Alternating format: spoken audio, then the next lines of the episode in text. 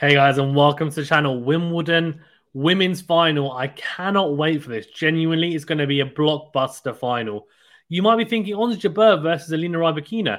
Before the tournament, you might have thought, hmm, if I chuck those names at you, you might not have been too enticed. I'm telling you now, the two styles are going to gel, and it's going to be an incredible match to watch. It's going to be entertaining. If you want to watch great tennis, you want to watch something – that is going to have your eyes glued to the TV, make sure you tune in for the final. Before we get into it, of course, remember to hit that like button, please, if you haven't done so already, and do subscribe if you're new. Guys, if you're on a podcast platform, remember to leave us a rating review.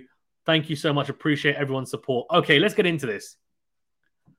Before we get into it, I'm going to do a couple of things. We're going to go through the head to head, the route to the final, how they've played throughout, and then how their styles match, right? So let's talk about first, I guess, their route to the final. Rybakina has been really, really impressive. Um, and of course, I have to quickly mention as well that she is born in Russia, but she changed her nationality a couple of years ago to uh, Kazakhstani or Kazakh, sorry, even. Uh, she's still living in Russia, so apparently there's there's a lot of like external politics around. Like if she wins, like it's going to be egg on Wimbledon's face, etc. Not that's all I'm going to say on it because, I mean, it's not really too much tennis related, and she's a great player. I want to focus on the tennis. Right, let's get into this.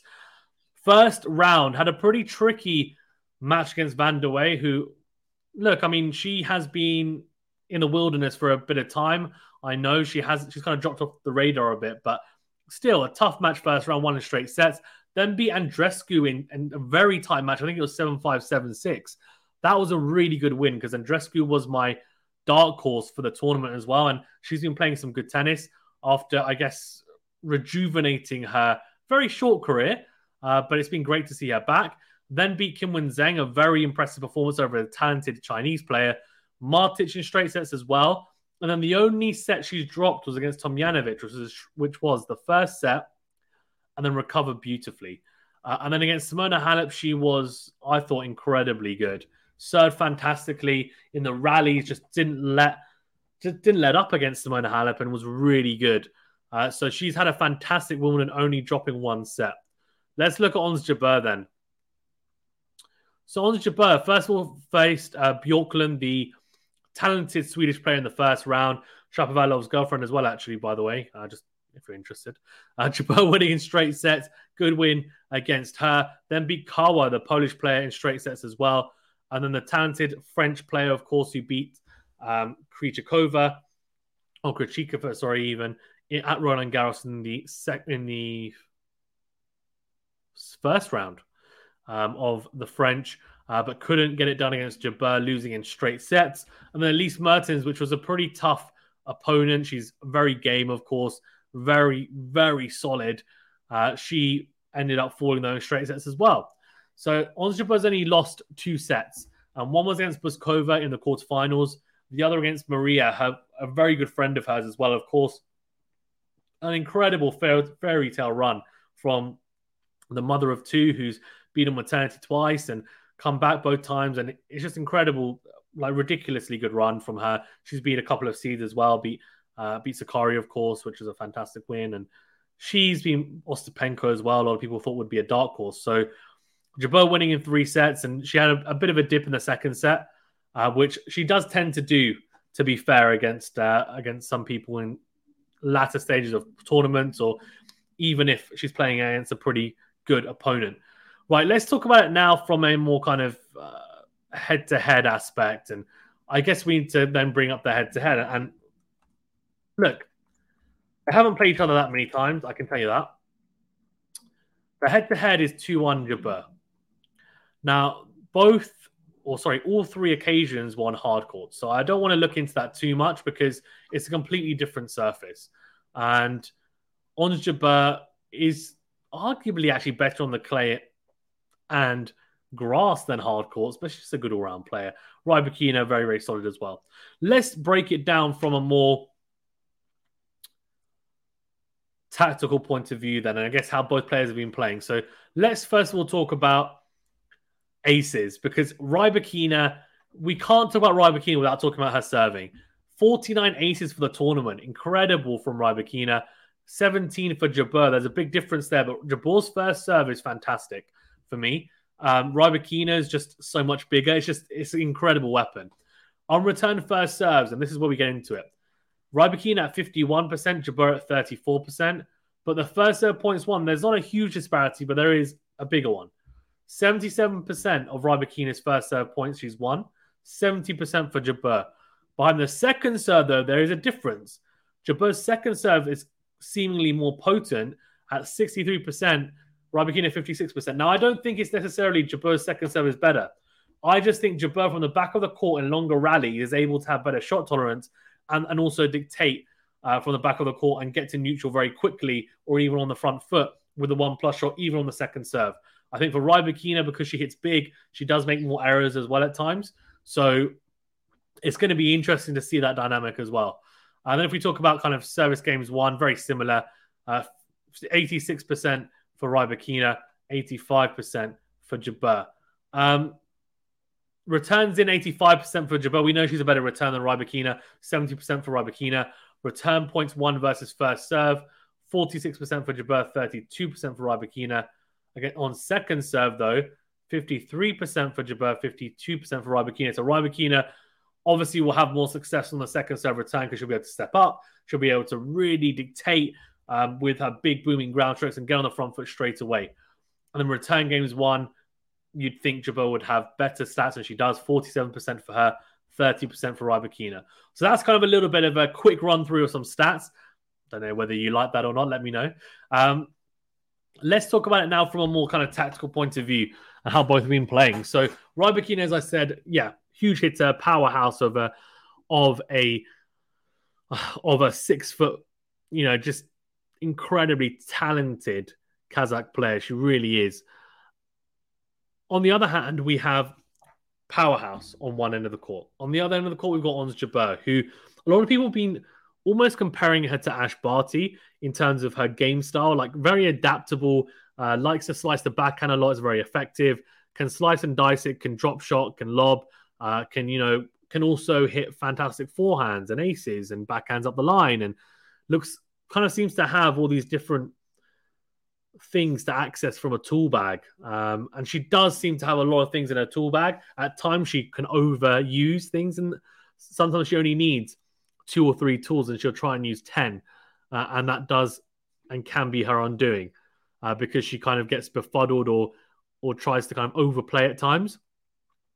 But recently, it's been less and less that she has made those types of mistakes and her shot selection has been a lot better and that's why she finds herself in the Wimbledon final and that's why she found herself as well as one of the favorites of Roland Garros a massive upset in the first round but she had a fantastic clay court swing right she made uh, the final of Rome she won Madrid um, yeah I, I mean look she's a fantastic player she really is and I very much look forward to seeing how she gets on here. For Rybakina, though, she's someone who can literally blow Jabeur off the court. So let's talk about what's going to be important in terms of uh, how the stars are going to gel and what the important matchups are going to be. Well, I think first off is the serve return dynamic, and that's going to be really important because Jabeur's going to have to make a lot of returns if she wants to break the Rybakina serve.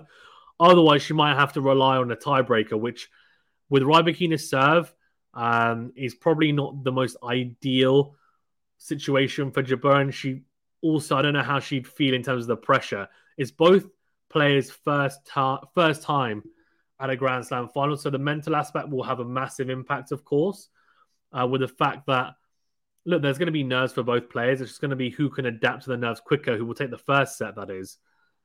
But going back to the first to the first, I guess, matchup, which is the serve return dynamic. Jabeur needs to try and make Rybakina play as much as possible. Uh, she needs to almost do to Rybakina what Maria did to her in the semi-final, which is at times she might have to slice and dice on the forehand and the backhand and defensively lob and and try and give herself time to get back into the point to get to neutral.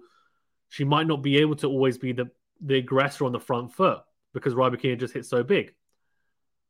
However, what she needs to do though is as soon as she gets a little inch to move forward in terms of either pressing on the baseline or coming forward to the net, she needs to take it. Because I don't feel like Rybakina defensively is the best of players on tour. I think the majority of her game is focused around attacking intent, and that's where her what that's what her forte is. But defensively, I feel like if Jabeur can get her on the run, get her stretching, she's going to feel uncomfortable in those areas, and that's where Jabeur can then capitalize with drop shots or at the net as well. And I feel like she needs to utilize those parts of her game. The return is going to be crucial because she needs to frustrate Rybakina on serve. And if she manages to get to balls that she me, Rybakina would expect to be unreturnables or aces, that will frustrate her because the extra shot, it will it will definitely, if not in the first few games, it will have an effect as the match goes on. So that's something to keep an eye out for and see how Jabeur returns. She's been returning well throughout the tournament generally, so let's see how she does um, against Rybakina. The other element is going to be Rybakina, where does she serve? And I, I don't necessarily think Jabeur, I know her forehand can be a wand at times, but the backhand is pretty good as well.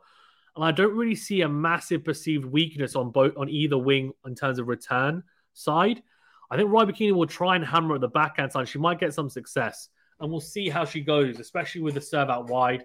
Interesting to see if Rybakina wants to come into the net as well and volley and or serve volley uh, because Ons Jabeur is so good at being able to pass people at the net.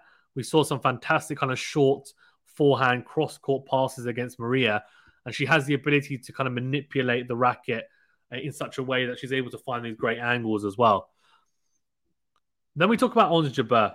Now I think Ons Jabeur needs to make so we Rybakina goes without saying needs to make a lot of first serves. The stats back that up as well from what I just went through.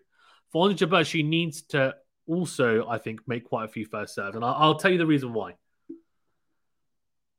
On the second serve, Rybakina is going to step forward and Jabeur's going to be on the back foot straight away and she's going to feel uncomfortable on the stretch.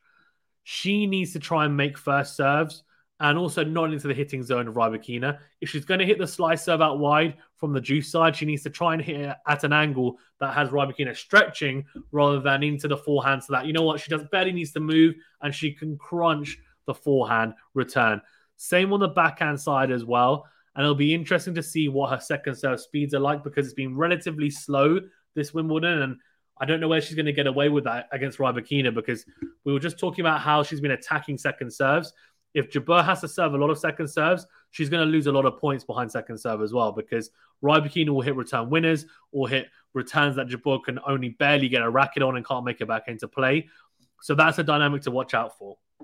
Then we need to talk about, I guess, from the back of the court and how we think the rally is going to go. Now, I can see there being quite a few short rallies, but also some longer ones as well mixed in. And the reason why is the shorter rallies are because we know both players possess power. So Rybakina is going to hit winners, no doubt or unforced errors. And, and Jabeur also to some degree as well. I feel like less so. She's not going to go guns blazing as much. She won't hit as many winners or as many unforced errors, I'd imagine. She's got better shot tolerance generally, so she should be able to win the longer rallies on Jabeur. And then it becomes a question of how does Rybakina kind of close that gap? Does she try and approach the net and volley? But then the issue is Jabeur then, you know, can lob her. She can she can then pass her.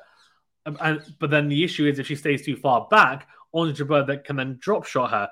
And Rybakina will have to then come forward. And she may not lose the point there, but she most likely will lose it in the second point, on the second uh, shot, sorry, even if Jabeur's hit a good enough drop shot, which for more often than not she does. For Ons Jabeur, though, she needs to be careful because if she comes to the net, she needs, she needs to come to the net at the right opportunities. At times, she's come to the net from like slices or or kind of or dry forehands or backhands, which haven't been deep enough or into the corner enough and then she's got lobbed. And Jabeur going backwards, trying to smash, or just defensively going backwards, is not a great sign uh, or a great. It's not a great position for her to be in. She doesn't cope in it as well as other people. She wants to be at least in neutral on the front foot. On the back foot, she can defensively slice and she can do pretty well there, but she doesn't want to be in that position for too long. She wants to be the one dictating. So if Rybakina can take that out of her hands, it will frustrate Jabeur. So I feel like it's going to be a really exciting match. And as you can tell by the way I'm speaking about it, I'm so intrigued. I'm so, so intrigued to see how this one goes because I just feel like there's going to be some fireworks. And it's all going to be on the court. It's going to be between both players. It's going to be a fantastic final. There's going to be nerves mixed in because it's both players' first Grand Slam final. We've got the added, I guess, a little bit of spice about Rybakina obviously being born in Russia. That's fine. Ons Jabeur looking to be her, the first African Tunisian player to, to ever win a Grand Slam as well, trying to inspire people from Africa and Asia. It's just an incredible match to watch, and I can't wait for it. I genuinely can't. I'm really, really excited to watch it. Uh, my prediction is going to be Ons Jabeur to win her first Grand Slam and to win in three sets. I think she's going to have a dip in the second set, as she has had uh, in many a match. I think Rybakina is too good to lose in, in, straight sets at the moment. She's playing in fantastic form. I wouldn't be surprised if Rybakina starts off really strong and takes the first set. Then if she takes the first set, Jabeur can't afford to have that dip in the second set, right? So then it gets very interesting. And that's where Rybakina could pounce. I feel like if Rybakina wins, it could be in straight sets. If Jabeur wins, I reckon it'll be in potentially three. So, um, yeah, very, very impressive. Uh, but yeah, thank you so much, guys, for uh, tuning in. Really appreciate it. Remember to smash the like button and subscribe if you are new. We will see you guys soon. Thank you.